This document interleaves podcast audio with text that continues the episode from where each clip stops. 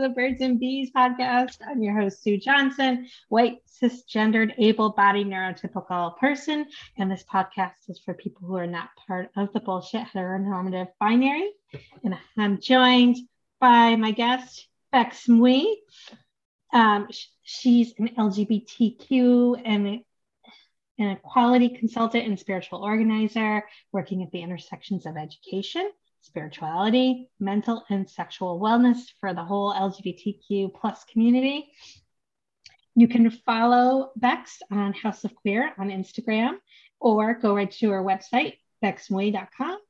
Um, she also facilitates a virtual student workshop on building healthy LGBTQ plus relationships. And there are several virtual events coming up in this summer for inclusive sexual education. I think I got it all. But um, what I find most interesting is you have such a diverse background. You you, you were raised Catholic, but you also have um, were uh, have Buddhist background. Um, you're um, Asian, and are you from, are you Canadian? I don't know why I feel like you're Canadian. No, I'm American, but uh, Polish and Chinese. Polish and Chinese. Okay. I don't know why I thought you lived in Canada. um, but um, but but it's interesting because you've gotten a lot of different perspectives, and I'm a, that to me is, is why you're so open and inclusive to everybody and making sure that you know that LGBTQ people are getting the respect they deserve and the education they deserve, especially um, younger kids coming up where you know they're taught the heteronormative basics of sexual activity and that's about it. Yeah, um, absolutely.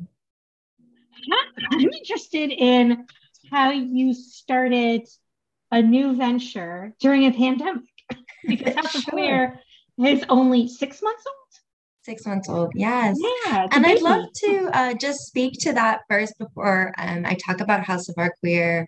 Um, a little bit about how I got started in my work and in education. Um, sure. As you mentioned, it is absolutely all the work that I do now as a consultant is really framed on who I am and my experiences in the world. So I was raised in a super small town off of Cape Cod and my oh. you know, religious background was yeah Catholic and you know I'm Polish Roman Catholic on my mother's side so I was raised very you know um culturally Catholic as well so it's a big part of of us and um you know i do always say i learned social justice activism from the church you know it's it's really my mm-hmm. first teacher in community building in how to you know have a message that's important to you and to share that with the people that you love and um, at the same time yeah because i am first generation american on my dad's side he was born and raised in malaysia but we're chinese wow.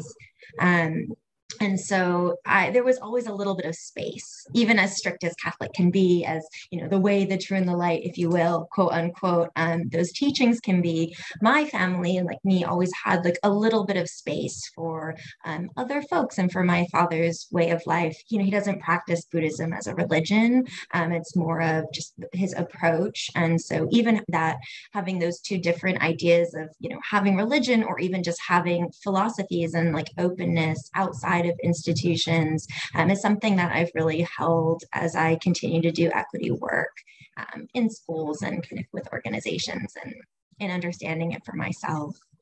Uh, yeah. Um, I, I grew up Catholic myself, 10 years of Catholic school, also on the East Coast. I'm, I live in uh, upstate New York in the Capital District.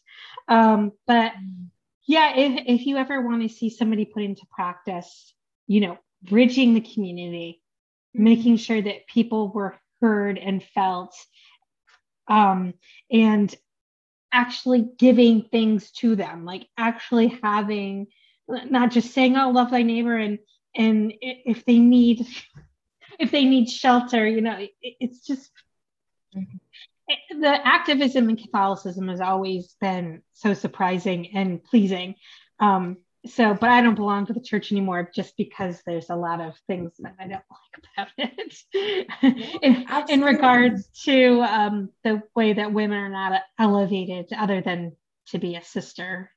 So yeah no, absolutely. I think there's, you know, I, like I said, my work is in equity and I focus primarily on the school system. And, you know, we understand that that as an institution, it tends to be patriarchal, it is heteronormative, it has all of these mm. limitations that aren't, you know, meeting the larger needs. And yet, like, how do we participate in that system and then ask for better and continue to work towards that? And I think, you know, we see those same threads running through um, religious institutions you know, in our country and around the world world and that's one of the reasons for you know for myself as well especially as like a queer but you know biracial lesbian um, cis-ish femme you know i, I have um, you know don't fit within the container of catholicism myself and my spiritual mm-hmm. um, practices and rituals can't fit within that container and so i do some kind of balance of you know being able to honor the things um, that i was taught and some of the rituals that it brings and some of the depths that it brings to spirituality that i have now while absolutely understanding that it is not a place for me and, and honor and being glad that there are folks who are working more co- closely with the organization to do that activism because it's not something that I'm called to do or, or have the space for myself. Right. Um, Oh, go ahead. sorry. But I could talk about um, House of Our Queer in this project yes. that you uh, mentioned, just to answer your early question, earlier question around. Um, I did start it just at the beginning of this year, um, and it really puts together this culmination of the last few years of my life of understanding as I was doing um, professionally social justice activism, largely for um, queer and trans inclusion and support in schools, just looking at you know, one, as a person, how am I filling myself back up? How am I managing my own burnout? Um, and then also seeing that model kind of in community, working with young people and experiencing and seeing their their burnout, you know, working and holding space for 17 year olds who are like, I've been fighting for so long and I'm done. Yeah. And, you know, that's very real. Um, I saw that over and over again and just um, understanding how much it takes to just even work and live through the world when you have marginalized or multiple marginalized identities. And um, for me, I really saw, and I think, you know, the pandemic and shelter in place and kind of having this experience of having to um, one have more time to sit with ourselves um, than in the old world and two really feeling this greater need for something around mental health around wellness um, outside of what it had meant um, for me and for for my community um, before is you know largely the reasons why I launched this project um, on Instagram in January. And so it's been really um, a wonderful yeah just start to something new. And what I also really wanted was to find other folks um, who might be interested in finding a spiritual ritual practice or community um, within queer and trans folks. And we have this message that or this idea that it's so different that there is um, spirituality and religion on one side, and then there is LGBTQ identity and activist and leftist ideas on the other side. And, you know, it felt very strange to want to merge these um, ideas and to want to have something that's a spiritual offering coming from the queer community for the queer community. Um, and so that was also part of the reason I use um, used Instagram to start because I wanted to see who else is interested, who, who my community might be, who I can build with. Um, and so that's part of why I started at that. Yeah, I, I mean, people that are um, under the LGBTQ umbrella, they've been forever told you're not welcome in this church um, love the sinner, hate the sin, which is just a coded way of saying we don't ever want to see you hold hands with your partner, or you're not ever going to get married in this church. So mm-hmm. yeah, it is a bold move to, but I but I think people have um, hungered for that. There there are a lot of I work in um, HIV prevention in um, a mm-hmm. community health center, but I see that a lot that people of all all walks of life, but particularly my LGBTQ patients, um, those in, in uh, that are have a faith centered approach. They're also um, Black or Latino. Yeah. Um, so it's just like, oh, I've been finally waiting for something like this to come along because I've been hated and shunned and told that I'm worthless or God hates me for whatever reason. So it was definitely a need. Absolutely. And, you know, my belief system is really centered around the beauty and the spaciousness in queer and trans identity. I think there's so much joy. Um, in there's so much wisdom and there's so much intuitiveness for queer and trans folks to make it through the heteronormative cis-normative lens in our society mm-hmm. and understand ourselves even even as young people um, knowing that we are actually um, being able to listen to ourselves outside of an external message i think there's just such beauty and courageousness in that. And so having for me you know having a spiritual practice that understands that at its root not that is saying oh that's okay or yes sure you can bring your partner but like is actually rooted in the understanding that you know cran trans folks have this um, this intuition and have this sense of self and this connection to our body that goes outside of um, what we've been taught and maybe what we've seen in our family um, or the you know family we've been raised in and just really honoring that as a as a gift is something i i bring both to my um, advocacy work and to the sex ed workshops and, and things that I do, but also to the spiritual approach I have. So, how did this brainchild come about? Part of it is that I've been working um, for the last 10 years in education and advocacy and um, doing a lot of um, national work around um, comprehensive sex ed and um, queer inclusive curriculum. Yay. And so, yes, and so from that work, getting to work with schools, getting to present at conferences, getting to work at teacher with teachers, um, you know, it's something that, like I mentioned, kind of with social justice activism, I noticed that both there's there's this need for um, I think also a, an aff- affirmative approach. Something that came mm-hmm. from that work for me was also sort of feeling like the boogeyman of LGBTQ and this idea that a lot of activism that I was doing was, especially if it was research based, was kind of coming to folks who are outside of the community and saying, like, you should care about the, the LGBTQ queer and trans people are having these horrible things happen to them and right. you should care about it. And if you don't, you're a bad person. And like you're you need to make these changes because otherwise these bad things are happening. And I do think it's very, very important that we understand what the research is and how strong um, the heteronormative and cisnormative, you know, consequences mm-hmm. are for our community, especially for young people, um, and especially for multiply marginalized identities like queer people with disabilities and queer people yeah. of color. It's absolutely true and it's important.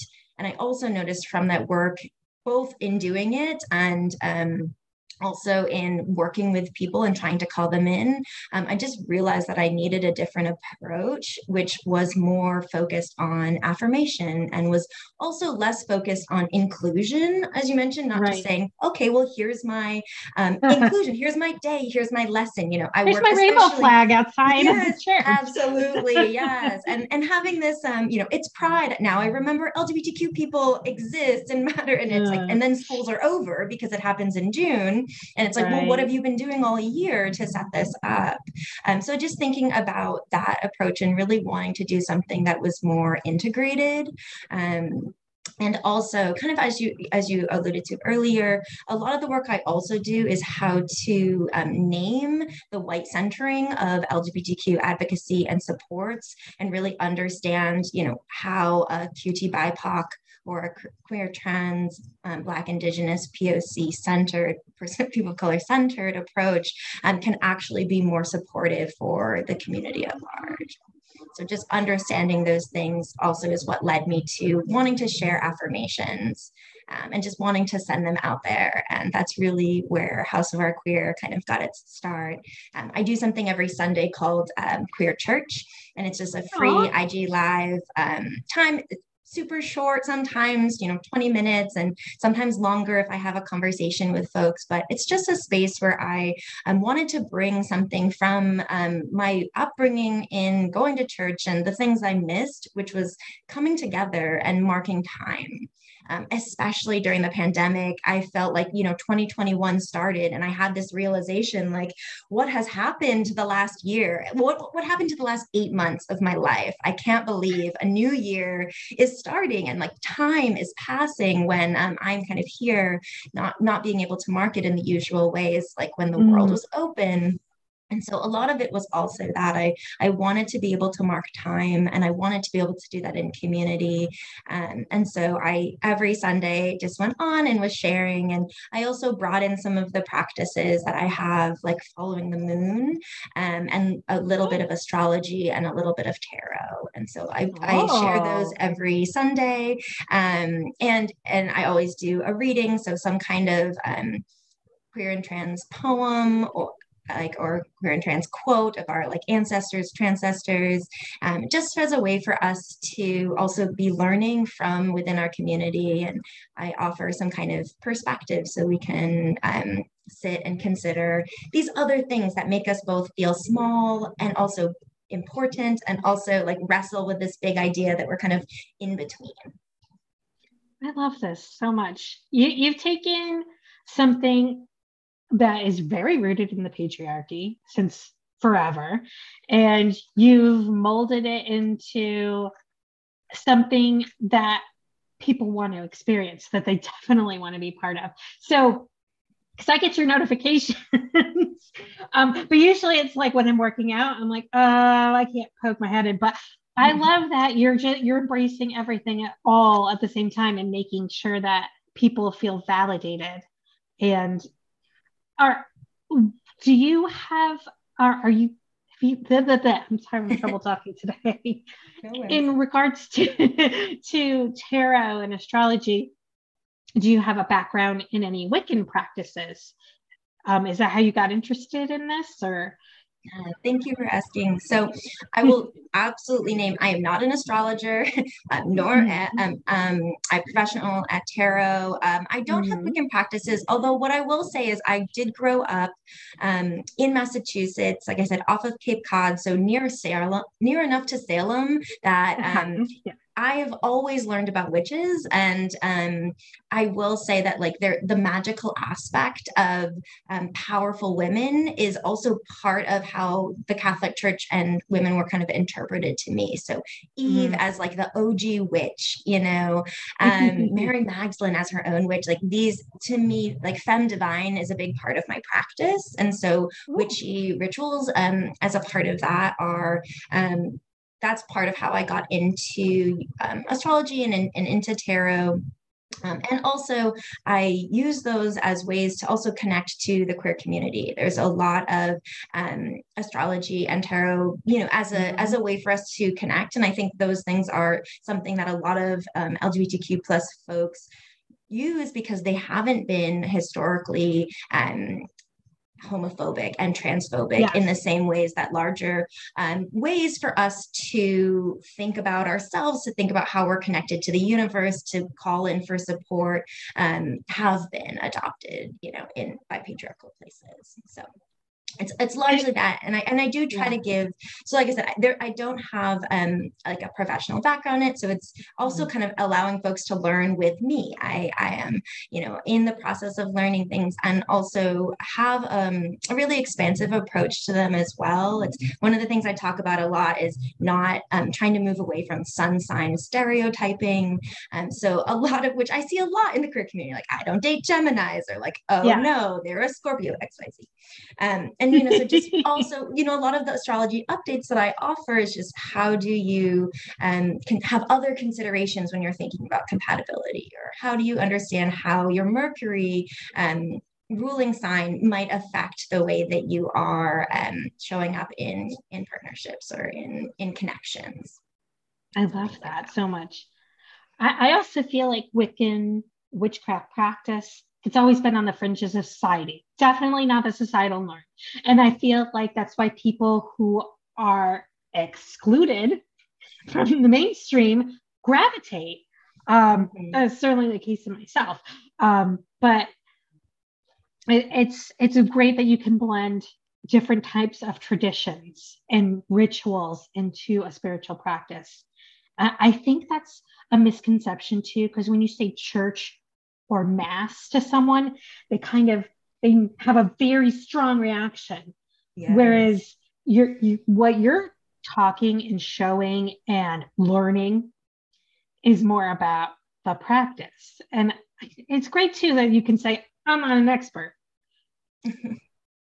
because I, it makes that you makes you seem more human or not human maybe that's not the right word but like hey we're on this journey together yeah uh, Thank you. And that's important to me, especially around the spiritual offerings that I give. You know, I don't ever want to tell someone how to believe, what to believe, mm-hmm. when, who they should, you know, call in when they're asking for support. I think that when we try to make those decisions for someone or try to act like one um, type of support or one type of spiritual practice or one type of belief is you know better than another one it gets very very sticky. And you know especially knowing the queer and trans community you know we are a part of every walk of life experience yeah. culture religion. And so um, when we you know come together or the type of community i'd love to help build um, among us it must be multi-faith right? It must have lots lots of space for um, however folks want to call into support. And so I like to kind of just use myself an example. I do have Christian roots because that is, you know, where I come from. And I mm-hmm. think they can be helpful um, because our society is still very Christian centered, like our government and like our school systems. And so I think it's important for us to kind of consider how to reclaim or reframe some Christian things, um, regardless of how we identify.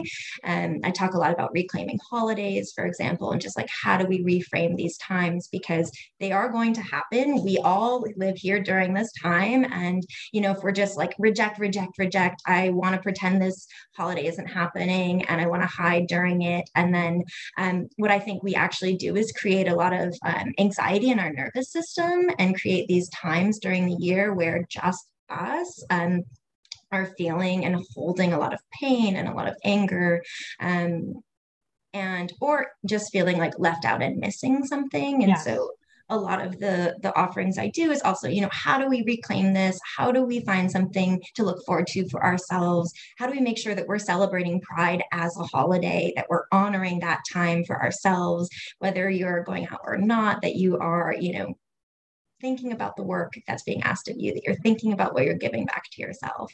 And those kinds of things is something that I, I offer as part of this too. And I think that can help both our mental health, our community building, you know, and then actually just like our physical like bodies and where we can yeah. express. Yeah, so you can give yourself a little bit of a break. yes, because we deserve it for sure. so from the inception to the launch, what kind of time frame are we looking at for House of Queer? Um, it was a whim. it really? was both. It was both wow. something that I, I guess I'll say it's definitely something that like I had been thinking and been talking about. You know, how do I bring spirituality into my organizing and my equity work? And um, I kept thinking I would find folks to do this in partnership with. And mm-hmm. eventually, you know, I think the pandemic and the sitting with myself, um, like I mentioned, kind of the new year coming around, this is time. I, I realized I had to start building so that I could find folks and find the community I'm looking for. so it was, um, I have like this moment of, I, you know, made this graphic and I was like, am I going to share this? Am I going to press send? Am I going to actually do this? It was a little bit, I do have a blog called like coming out as queer and spiritual. Like I think it did have my own journey around, you know, how um, what is it like to be um, more outwardly talking about spiritual practices and even faith, you know, in um, left activist queer community and like what that would mm. be like. And um, yeah, it is ever since I did it, every time that I, you know, am there on Sunday when I'm thinking about um, what to share for the week, when I'm meeting folks that I have um, that I want to bring on to Queer Church or to other IG Live chats. Um, it's really been um, such a beautiful process, and I feel very excited to see to see where it goes. I think a lot of people um, when the world was on pause, I, I think a lot of people had all this time with their own thoughts about wow, this has been just a shit sandwich of a year. what, what's gonna what is going to make me feel happy and want to get out of bed in the morning or just like I don't know, just feel fabulous. Yes. And yes. Connected and, and, and affirmed. yeah. Um, and so that's why I started this podcast too. I had no intentions of and there was never a thought in my mind. But then I don't know, as soon as like the week, year started winding down, I thought I just want to do something that mm-hmm. I'm want to nurture and love and put out into the world and have it be good and special. And yeah. well, thank you so much for your work. And I'm so grateful to be here having this conversation. Thank you. Thank you. I know you have a busy schedule. so thank you for your time. I really appreciate it. And then with the time difference on the East Coast. So no worries, no worries.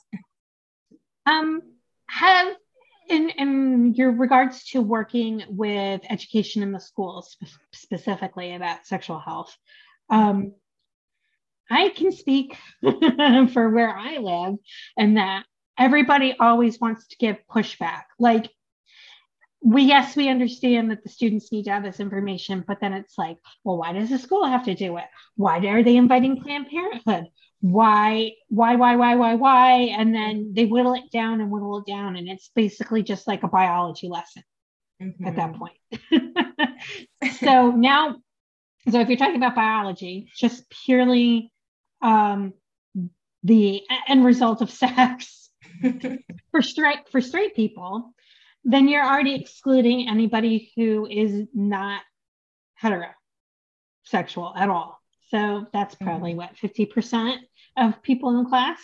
More, yeah, yeah. Sorry, of, of things that are taught. Yes, for sure. Yeah. So what what was what's that been like for you? Is saying, hey, this needs to definitely be more expanded upon because queer kids are now looking at porn to figure out the mechanics of sex and porn sex is clearly different from what we do in real life. So mm-hmm.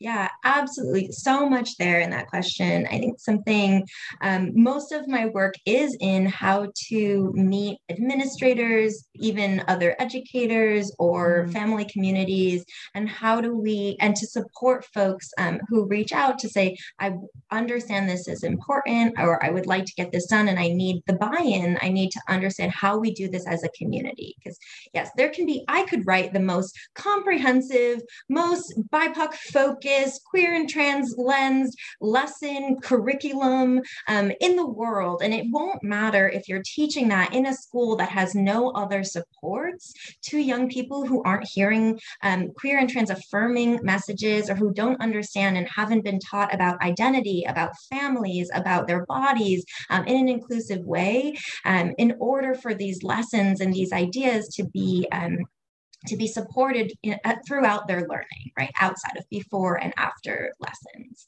Um, so a lot of what I do is, yeah, helping folks who are interested in creating more inclusive environments. Um, so there are other systemic supports in the schools, and that includes, you know, being able to have administrators who understand the importance of this, who are providing the professional development for the teachers so that they both um, understand what's being asked, they understand why it's important, and they understand how um, certain lessons that might be brought in are also in, um, are able to be woven into the rest of the curriculum that they're teaching so that there is also setting up of the classrooms that there's also their ability to manage what conversations might come up and in discussions and they can interrupt any anti-lgbtq um, comments that might happen you know whether intentionally or unintentionally by their students. And so there's so much that can be um, that's a part of navigating difficult conversations. And a lot of the work i do is helping folks to distinguish between pushback and questions. Um, right. How do we, you know, a lot of folks will just not do this work um, because there's there's fear that there will be, like you said, a lot of um, people who are up in arms. And while that can happen, I'm not going to say that isn't uh, you know, both something I've seen and supported and understand as an issue.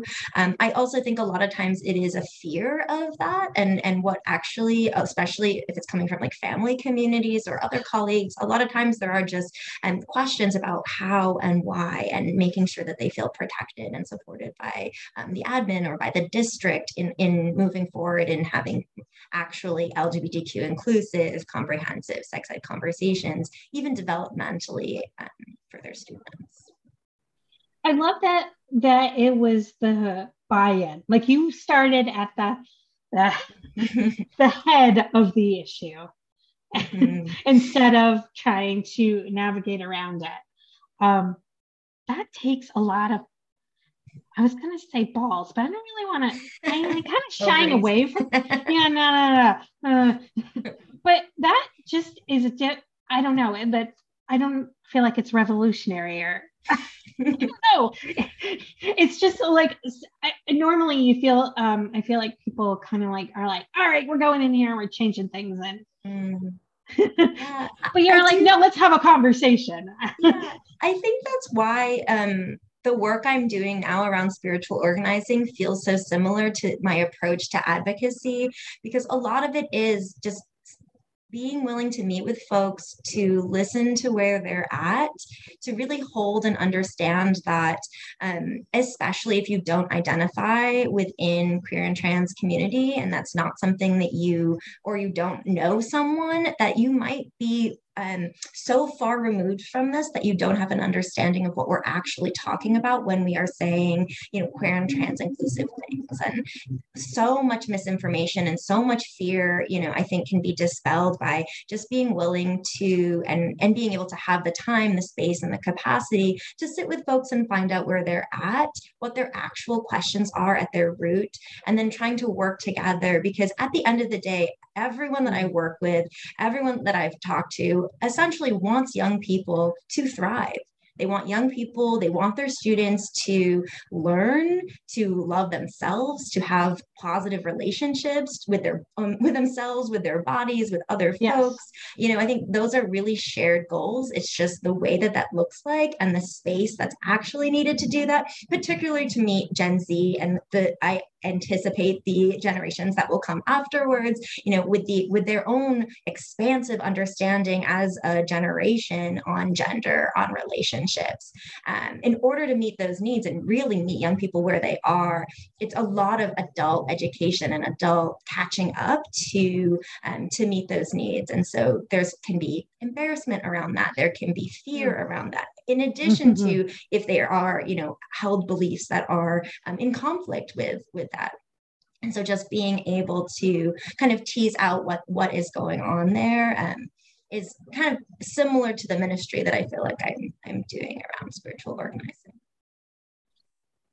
I it, you know what it's amazing because it's like you went in there and treated the administration like you wanted to be treated. Like I'm going to hear you out. What what's are, are, are you worried? Are you concerned? Is, yeah, you were just checking in. And I, I just, I remember when I was uh, in high school a very long time ago because I'm old. um, and uh, there was a lot of the school board was all up in arms. They didn't want certain things taught. They didn't want Planned Parenthood on campus. Um, and I just remembered getting off the school bus, and there was like a line of workers from the local Planned Parenthood saying, "Here's some information. Um, please take it and do with it what you want." And everyone was just like, "Oh my God, they're handing out condoms." This yeah, they're giving us information about where to go oh my god. Absolutely. I think and there is it's tough at this point in our country you know we have such um, initial reactions around certain topics. We've like politicized some of these topics some of these identities um, so much so oh. that i really think we're we're so much farther away from you know from the essence. And so that, i think that's one of the reasons i like to try to create that space so that we can actually get back to its roots especially because i do so much work in elementary. I was a elementary school teacher for 10 years before getting wow. into professional advocacy. And that um you know my start in lgbtq inclusive curriculum and teaching is um, starts in elementary. And so that for me um, I know is also a lot of times when folks think about LGBTQ inclusion, it starts in middle school, if, you know, maybe high school, maybe college. And, you know, I'm a big proponent and will continue to say to anyone who will listen, it is a real important grounding foundation to start this work in elementary, um, especially when we're talking about the sexual health and mental health benefits making sure that you know uh, young people are having um, an expansive understanding of families of gender of identity mm. of um, boundaries and communication of um, you know all, all of that information is so critical and starting that after puberty education is taught is such a disservice to young people yeah I, we had a patient, we had some really good pediatricians where I work, mm-hmm. and there was a family, child knew from age five that they were not the gender they were assigned at birth. Mm-hmm. And but the family was so supportive and they got so much um, care and education from our pediatricians. So that and then there it was kind of a conflict with the school. So it was just I just, it was just gratifying to know that some a mother was listening, a single mother at that, was listening to their seven year old say, I don't want to wear that underwear. It doesn't feel right. Amazing. That's really yeah. the dream. And I think listening to our young people, being willing to um, learn from them and meet them where they're at instead of us as their caregivers as their teachers as their family members you know enforcing and reinforcing things like the gender binary like gendered norms um, yeah. onto them when that's not um, when they even know at a young age that it's not right yeah i i, I think it's again down to you're this or that mm-hmm. and if you have a young child saying to you well i'm neither i'm in the middle um, and then you're immediately dismissing and shutting it down. Yeah. And why not let young people have that space? Why not mm. let them say, you know, and have have the freedom to um to lead that work, to lead that identity, to let it grow and shift and change if it does with them or not. You know, I think that that um when I think about gender inclusive classrooms, that's really a big part um, of it, of just allowing young people to understand that there is spaciousness in how they want to identify in the names or the pronouns they want to use, in the clothes they want to wear, in the things they want to play with, and the colors they want to like. All of those things, just um, giving them an opportunity and helping them to think critically about it from a young age because they will be taught, especially at a young age.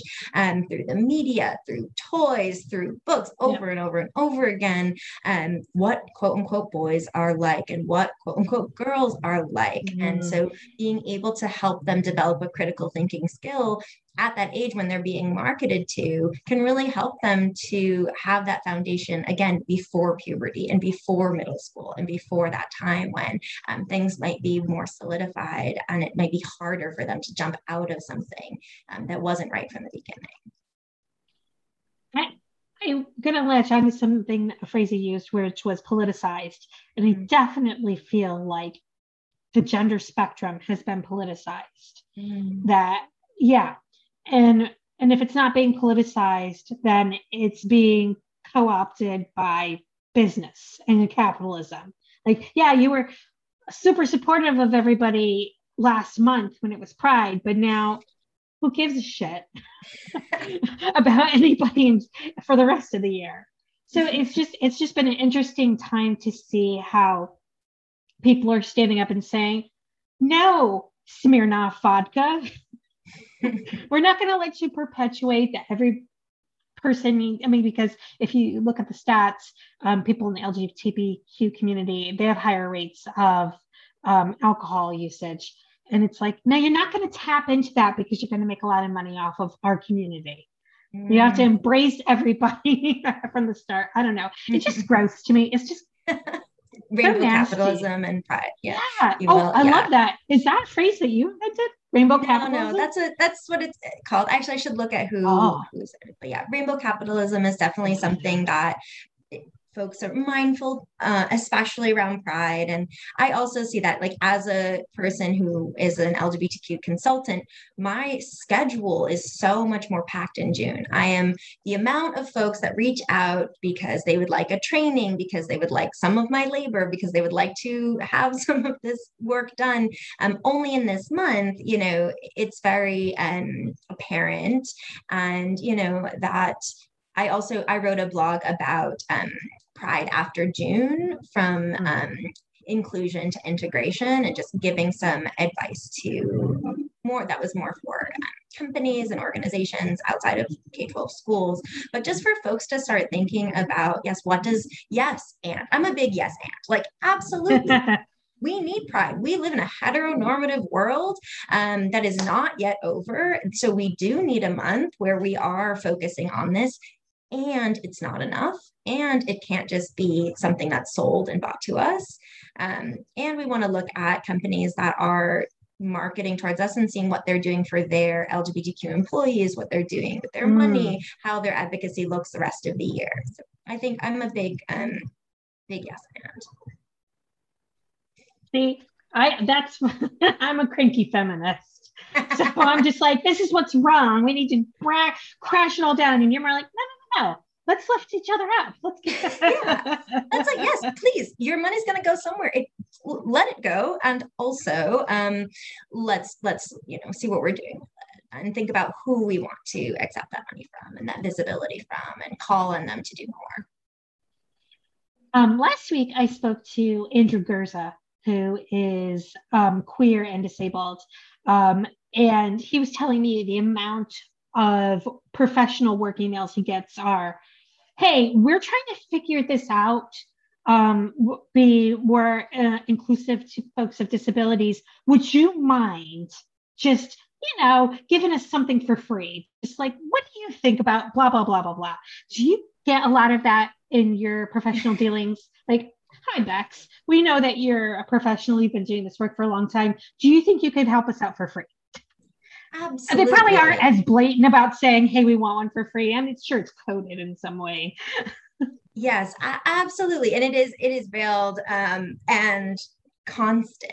And I think that that's one of the, one of the things I have learned in doing this work over time is to um, how to better set my own rates and how to better um, lay out and and better just even understand for myself what my own capacity is and mm. to determine you know how much work a project will actually be for me um, and to ensure that you know as like a queer person of color that i am being compensated because i also um, yeah if if possible everyone wants not everyone many many people right now would like to do the right thing they would like to be queer and trans inclusive they want or perhaps want not to be called out for doing the wrong thing mm. or want not to be blamed for not being inclusive um, but aren't don't understand yet that that is actually labor that they need to also look at from a budgeting standpoint so yes that happens and um,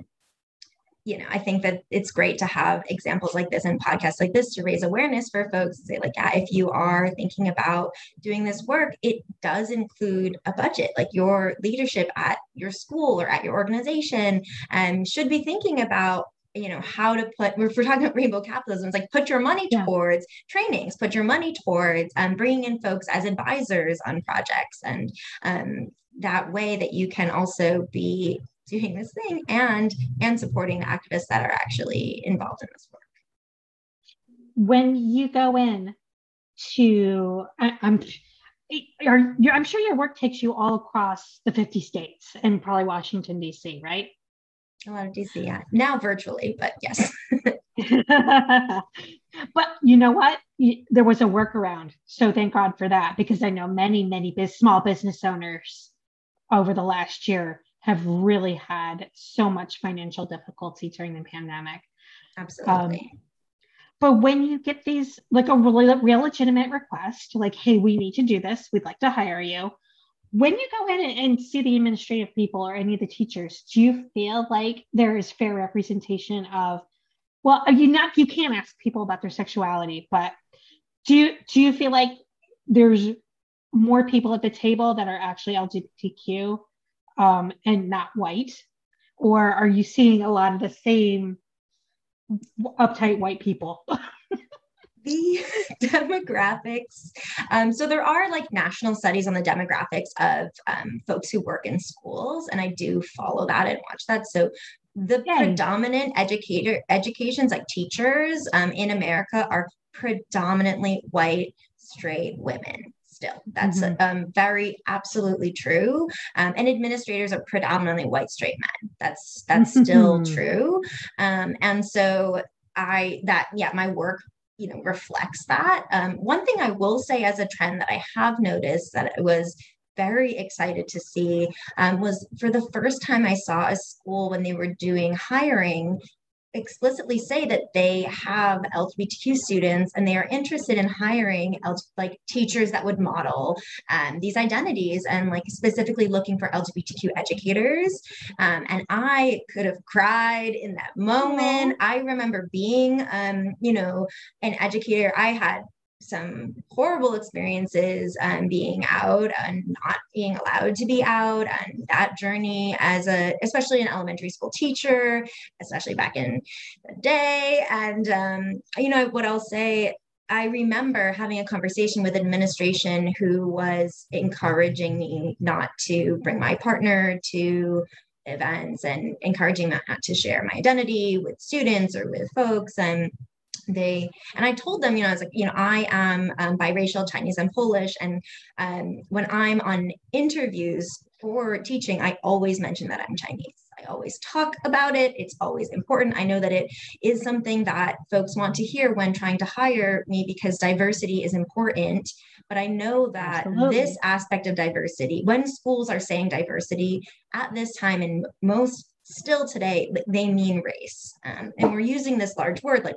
we understand why diversity is important right? We want various different you know differences where we can learn from each other and we create all of this expansiveness in our understanding and this benefits to the young people we're serving. Um, and i was very honest and very that I was very aware that this aspect of identity, um, which I also felt like brought so much to the table, brought so much to my students, brought so much to my life, uh, was not the same. Was definitely not treated the same. Mm. And you know that so to see that just to fast forward 2021 here we are to see that in a school is really exciting um, and they're all there is also a lot of statistics and um, research on how LGBTQ educators also are more likely to um, be in, to have supportive actions for LGBTQ students, that they're more likely to have GSAs and run them, to hold space one on one with students, like to help create inclusive classrooms. So you know, regardless of what we know as just like being diverse and being out and being able to bring our full selves makes us better, you know, educators as well. But that's definitely something that that was encouraging.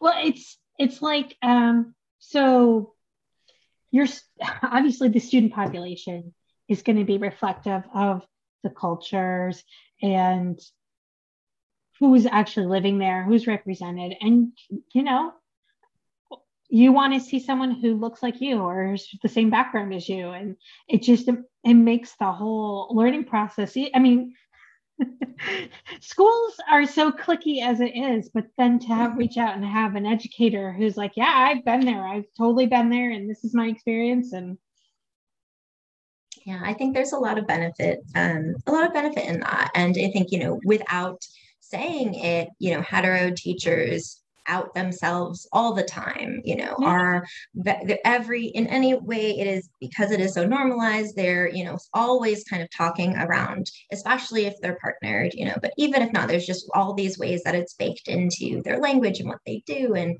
um, so just being able to acknowledge that as a school and also see the benefits in having diverse staff I think that's really critical. And it was, I encourage, I'm like, if there are administrators, if there's anyone on hiring, if there are educators listening, you know, thinking about that. And also in terms of sexual health education, like thinking about um, the identities, the background, the experience, mm. and the diversity of the sexual health educators in the school um, is a great way to think about how a comprehensive curriculum might be taught. Because there's one thing to say like this is the curriculum and these are the lessons but if the teachers themselves like have diversity or have backgrounds in understanding around diversity um, which includes sexual orientation and gender they're more likely to be able to have conversations with their students that are going to be expansive to meet them in those needs to not accidentally teach them that talking about um, queer identities or trans identities has hesitancy, has um, fear, has uh, means yeah. you have to pause, means I need to go and ask somebody. Like it just can be normalized in their conversations.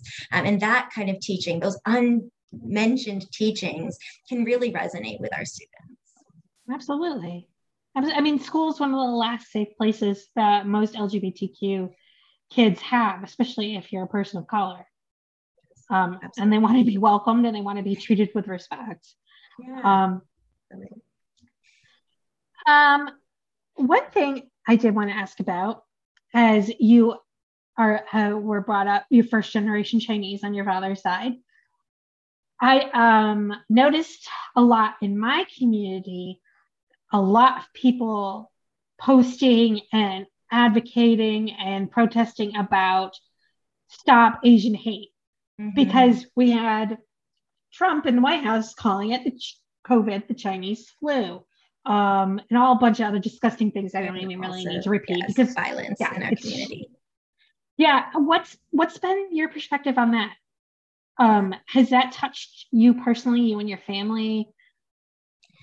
Yes, actually, it's been a really tough year for mm. Chinese Americans, for Chinese people. Oh, yeah. Um, there I actually was in Asia visiting my family in Malaysia in 2020 in January oh, wow. and um, brought my, um, you know, older father with me, and it was very scary. Um, and we came back um, at the end of January, just before, think, you know, being quarantined. I flew through China, you know, and to see my family and it's been very challenging to be far away from them during this time and to know that we might not, you know, I don't know when we'll be able to like go see them again in person and I've had some losses and things. Um, I'm so sorry. And it's okay. Thank you. And and I think that, you know, one of the things that it brought up for me, especially in regards to social justice advocacy and work, is, you know, I was raised um in a very white town. If you know, if the Cape it has to be named, uh, it is uh, 97 statistically 97 percent white, and the is white really? my my my town, and it's um yes, and it's uh the um and that whiteness was also very very wealthy. So whiteness to me mm-hmm. as i was raised also meant like owning your own horses and skis and like giant house like it, it there wasn't a difference. I didn't understand you know growing up that just was what whiteness was. So i was always raised um, in opposition to that um, and my there was a lot of anti um, Chinese, anti East Asian discrimination and hate crimes mm. when I was a kid um, in my oh, hometown, and you know a lot of things also just even from from those larger things, but also to just smaller things like people never being able to say my father's name and mm. people you know losing a cat and coming to the house to ask if he had eaten it like these kinds of things you know it, how it was how i was raised and we don't really talk about that and a lot of times you know in social justice work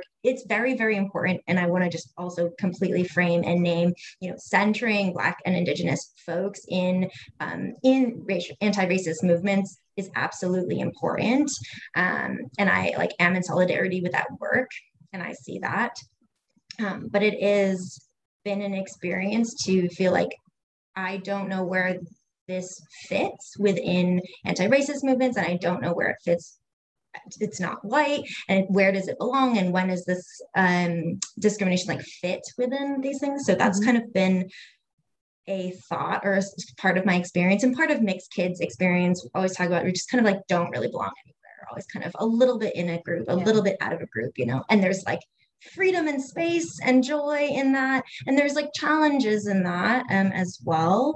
So, all to say that this year, um, seeing like the Stop Asian Hate uh, solidarity and movement, especially a lot of the crimes, especially against Asian elders, were happening during Chinese New Year. And it was, you know, which is such a beautiful yeah. and important holiday and such a sad one for us because we couldn't, you know, celebrate in ways that we have in the past. So yeah, it's, it's been a tough year. Um, I definitely think that having a spiritual practice and being able to share on House of Our Queer and like show rituals is was an incredible grounding part for me. And one of my spiritual practices is um, honoring my elders and I have a uh, altar for my grandparents, and oh. every morning I give them incense and I uh, have intention with them and, and continue our support for you know and our connection um, even though they've left this like, world um, in physical form and that's been a really important um, practice for me during this. That's so lovely. Yeah, I think that when the norm, the people that are not going to be ever part of this podcast, when you talk about racism or race baiting, they automatically think of a black person, a partic- probably a man. But and I and I feel like because I was reading the stats as well, a close friend of mine is also um, biracial. Um, she's Caucasian and um, and Chinese as well. Um, and she was putting these really great articles out there that she was reading, like from NPR and all over the place, BBC. And I was like, yeah, this people really diminish Asian people in the U.S. and we never ever talk about it. Um, and it's usually like, oh, it's just a joke, or you know, making fun of mm-hmm. somebody's accent, or um, making stupid comments about cats and like I was right. like, yeah, there, there's so much crime and and really extreme violence uh, towards Asian people, particularly since the pandemic, but it's not reported on. We don't hear about it every day when it's in truth we could.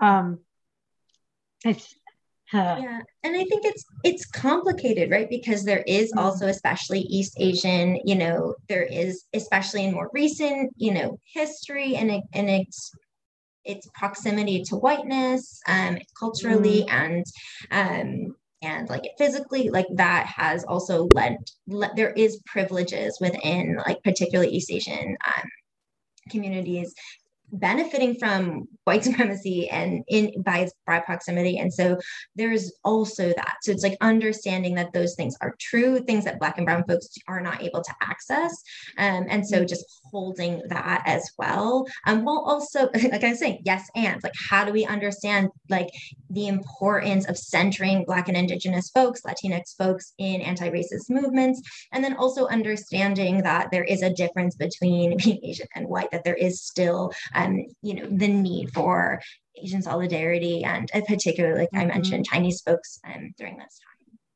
Yeah. Um, speaking about um, Cape Cod, uh, when I was very young, we used to go camping on Martha's Vineyard, which you cannot do oh. anymore.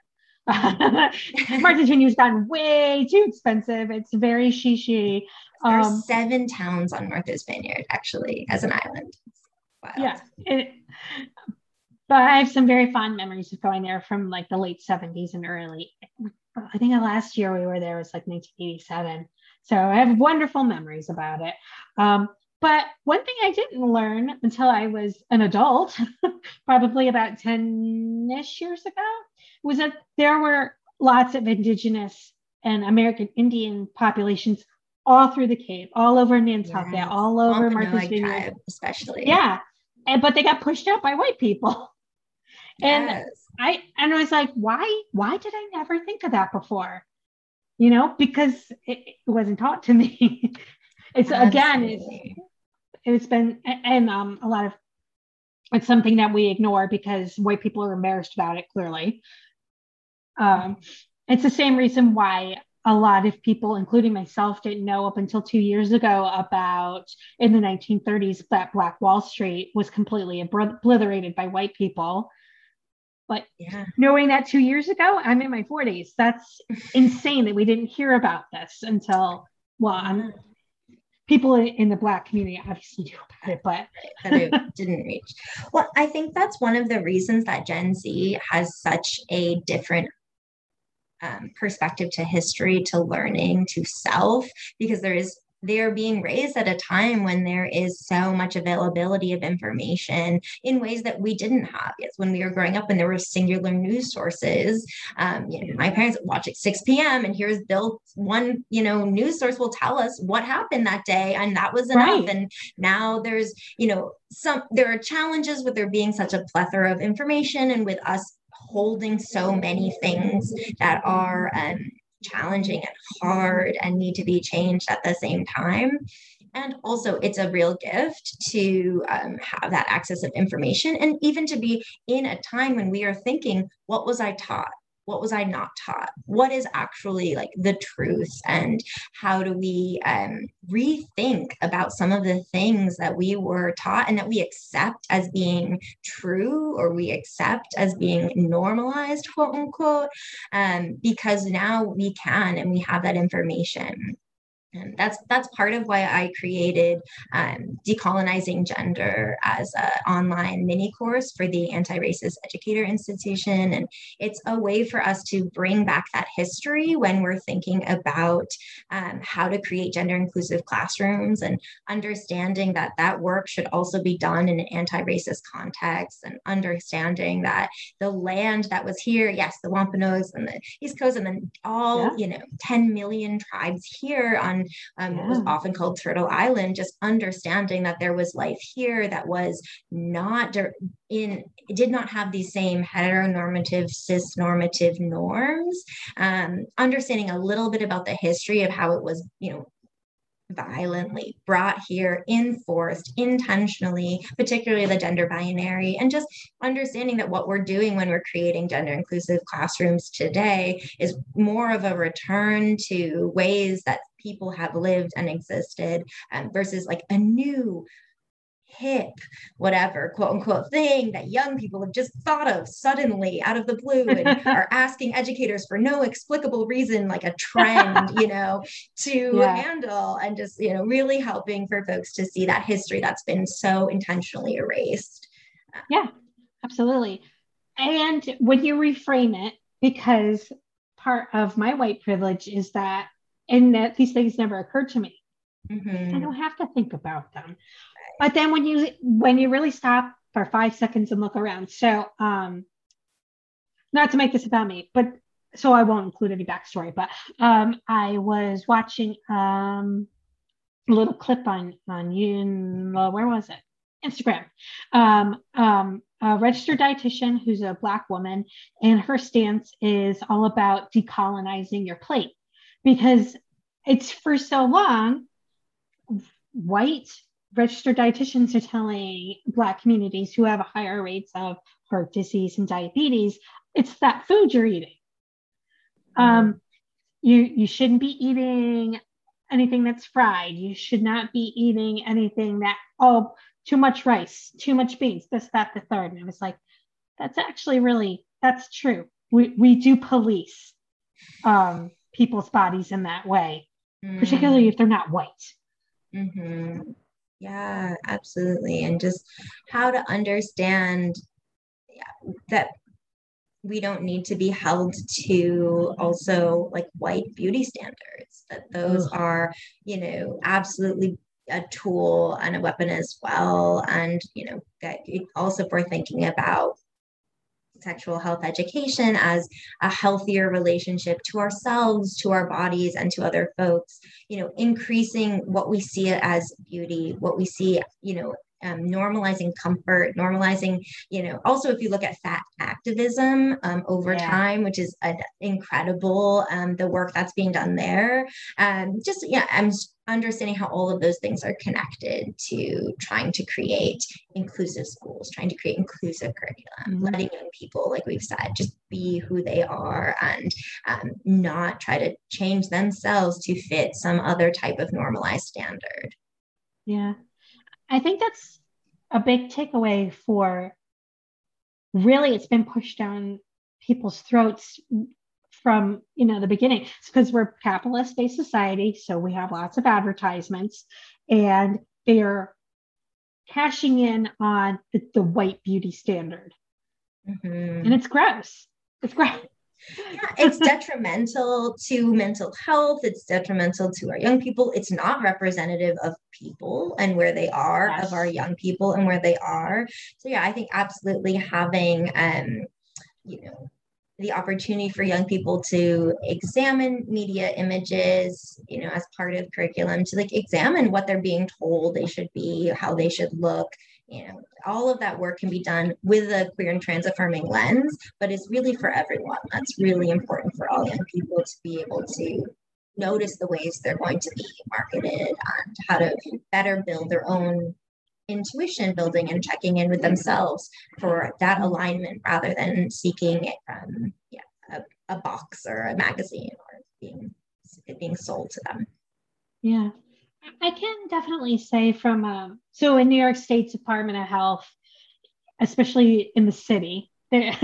so so the New York State Department of Health covers everything except for the five boroughs because so there's so much money and it's higher population amount but they have done such a great job in having people that number one are LGBTQ, number two, Black and Latino and Asian, and um, having so they're there actually helping to make the decisions because if you're okay, so let's say um, HIV diagnosis that that impacts Black and Latino youth aged 18 to 24. They're the highest rates of, of new infections in New York State. So they have people of that experience actually saying, This is what I want to see. And then actually having it come to fruition. They've had so many successful campaigns because those were the people that were leading that particular subcommittee. So much bureaucracy in the department. I won't even get into that. Mm. Um, but yeah, and it just I was like, wow, I'm really actually excited to be a New Yorker. And then not only that, it was people of different ages because a lot of people were complaining. It's like, oh well, it's a nice, healthy young person up there. What about someone who's older or someone who's disabled? Mm-hmm. Um, so they take all these things into consideration before they put the product out. Um, but at the same time, that I really it makes me worried about places that don't have that support, um, particularly down south, um, where there's mm-hmm. not a whole lot of sexual education being, even the cursory stuff isn't really being taught the way it should. Yeah, absolutely. There is a rollback. Um, particularly now, it'll be interesting to see what happens in maybe a, a school year that isn't so focused on the pandemic and pandemic recovery. I think there's a lot of um, it's interesting to watch education right now. There's both a lot of harm and there's a lot of um, you know laws being passed where you can't teach about identity where you can't talk about race where you can't talk about like there's um, lots of new things that are not serving young people and what we're trying to envision here together and the work that we're doing of more information, of letting young people have the space to be who they are. Um, but also, there is, um, I think, a lot of opportunity right now because of the pandemic, because what we saw was these systems um, crash and be paused and it really illuminated what was already always present the inequity in education the inequity in um, different types of schools particularly like schools that are not that are more um, black and brown centered that are not having the resources that you're seeing in perhaps private schools or schools that are with more white students and in white communities and all of those things who had access to the internet who had their own computer who was able to get a laptop to their own who had family members that could be at home to help them be- with their homework because they weren't maybe a single parent who was working a lot of jobs. Like all of that was always true um, but was uh, we weren't able to ignore it um, during this last time this last 18 months. So I'm hmm. really curious um, what happens this school year, but I think also like in the coming school years from all the information that has come up and hoping that we see some of the um, some of the the changes that we're trying to see, particularly around you know comprehensive sex ed, around inclusive curriculum. I think there's a lot of opportunity for those things to move forward um, as the as the world comes back. I actually think that that's a huge thing to highlight is number one, is there a shared computer device in your home?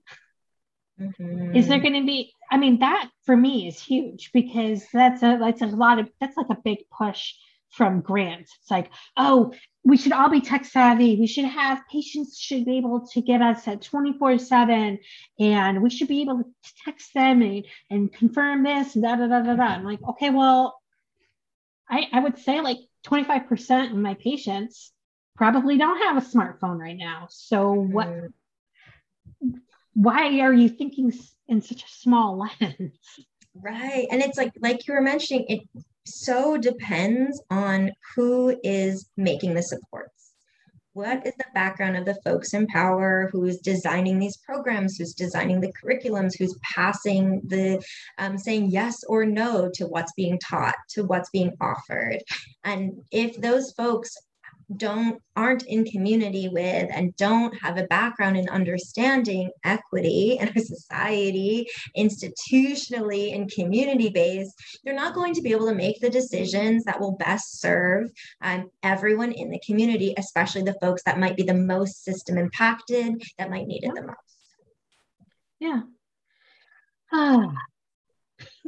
So this is in case not, you thought this, this would be a light a, conversation, I just want to oh, just yeah, come yeah. in here with my systemic oppression and my like, patriarchal lenses. But if I will, if I will, if I can, that is also one of the reasons that I switched to doing spiritual activism. I, I actually wrote a piece for the Advocate on um, spirituality as a, a queer, um, trans, especially POC, um, mental health support, and just looking at the ways in which, you know, without that's something if folks if we can help young people to, and folks in our community to and in the queer and trans community to build our own intuition making to build our own sense of self-worth and self-esteem to understand how to ask for support to direct and manifest our lives in ways that make sense that make us feel in control and also how to be okay with not being in control and not feeling alone and even if we are being isolated or socially distanced. Like all of those supports are things if we can build in um, our community I think that that can be such a tremendous mental health support outside of looking for, um, while we wait for institutions to change, to shift, while we wait for norms to change, while that work is being done um, and we continue to work in it, but also things that they can't take from us and that they can't sell us, that can't be um, bought at a store, and then it can't be removed by a policy. Right. right. I, I think definitely the newer generations coming up have done a lot to break those stigmas about mental health. Um, Absolutely. Again, another patriarchal capitalist based system, the mental health mm-hmm. field. Um, but yeah, I, I, really feel like we actually have done a lot of well, we, we, we, we have done a lot of work to break down those barriers. It's like, yes. number one, you're not a weak person if you ask for help no matter what anybody has told you as a kid.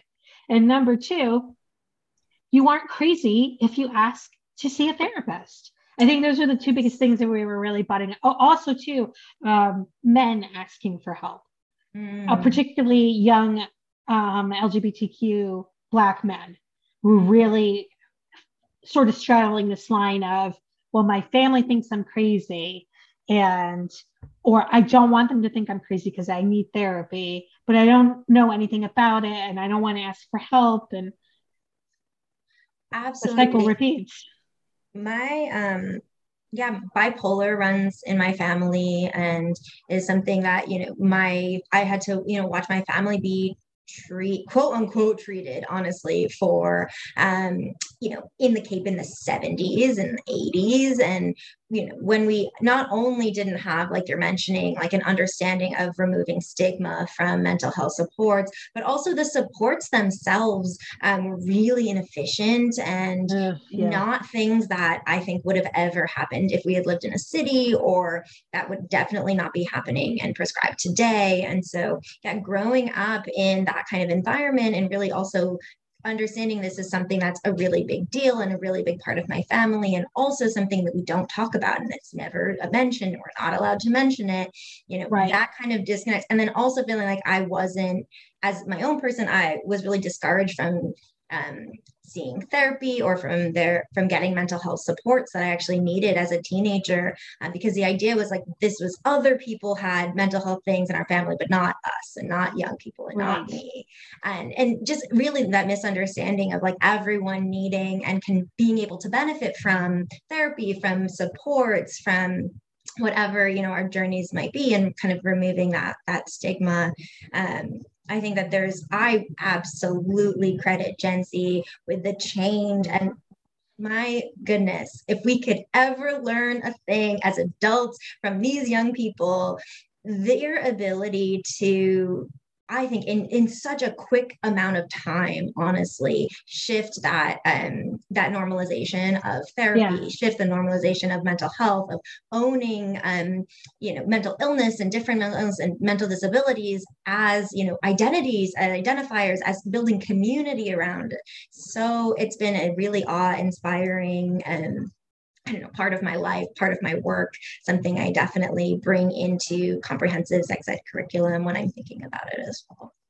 No, I, I, I 100% on board. I know that they get a lot of flack for being not being taken seriously, but I think definitely we're we're going to see a lot of more breakthroughs and and breaking those stigmas on mental health. Um, and I think that that's actually a really nice place to end our conversation instead of railing against the stupid societal norms.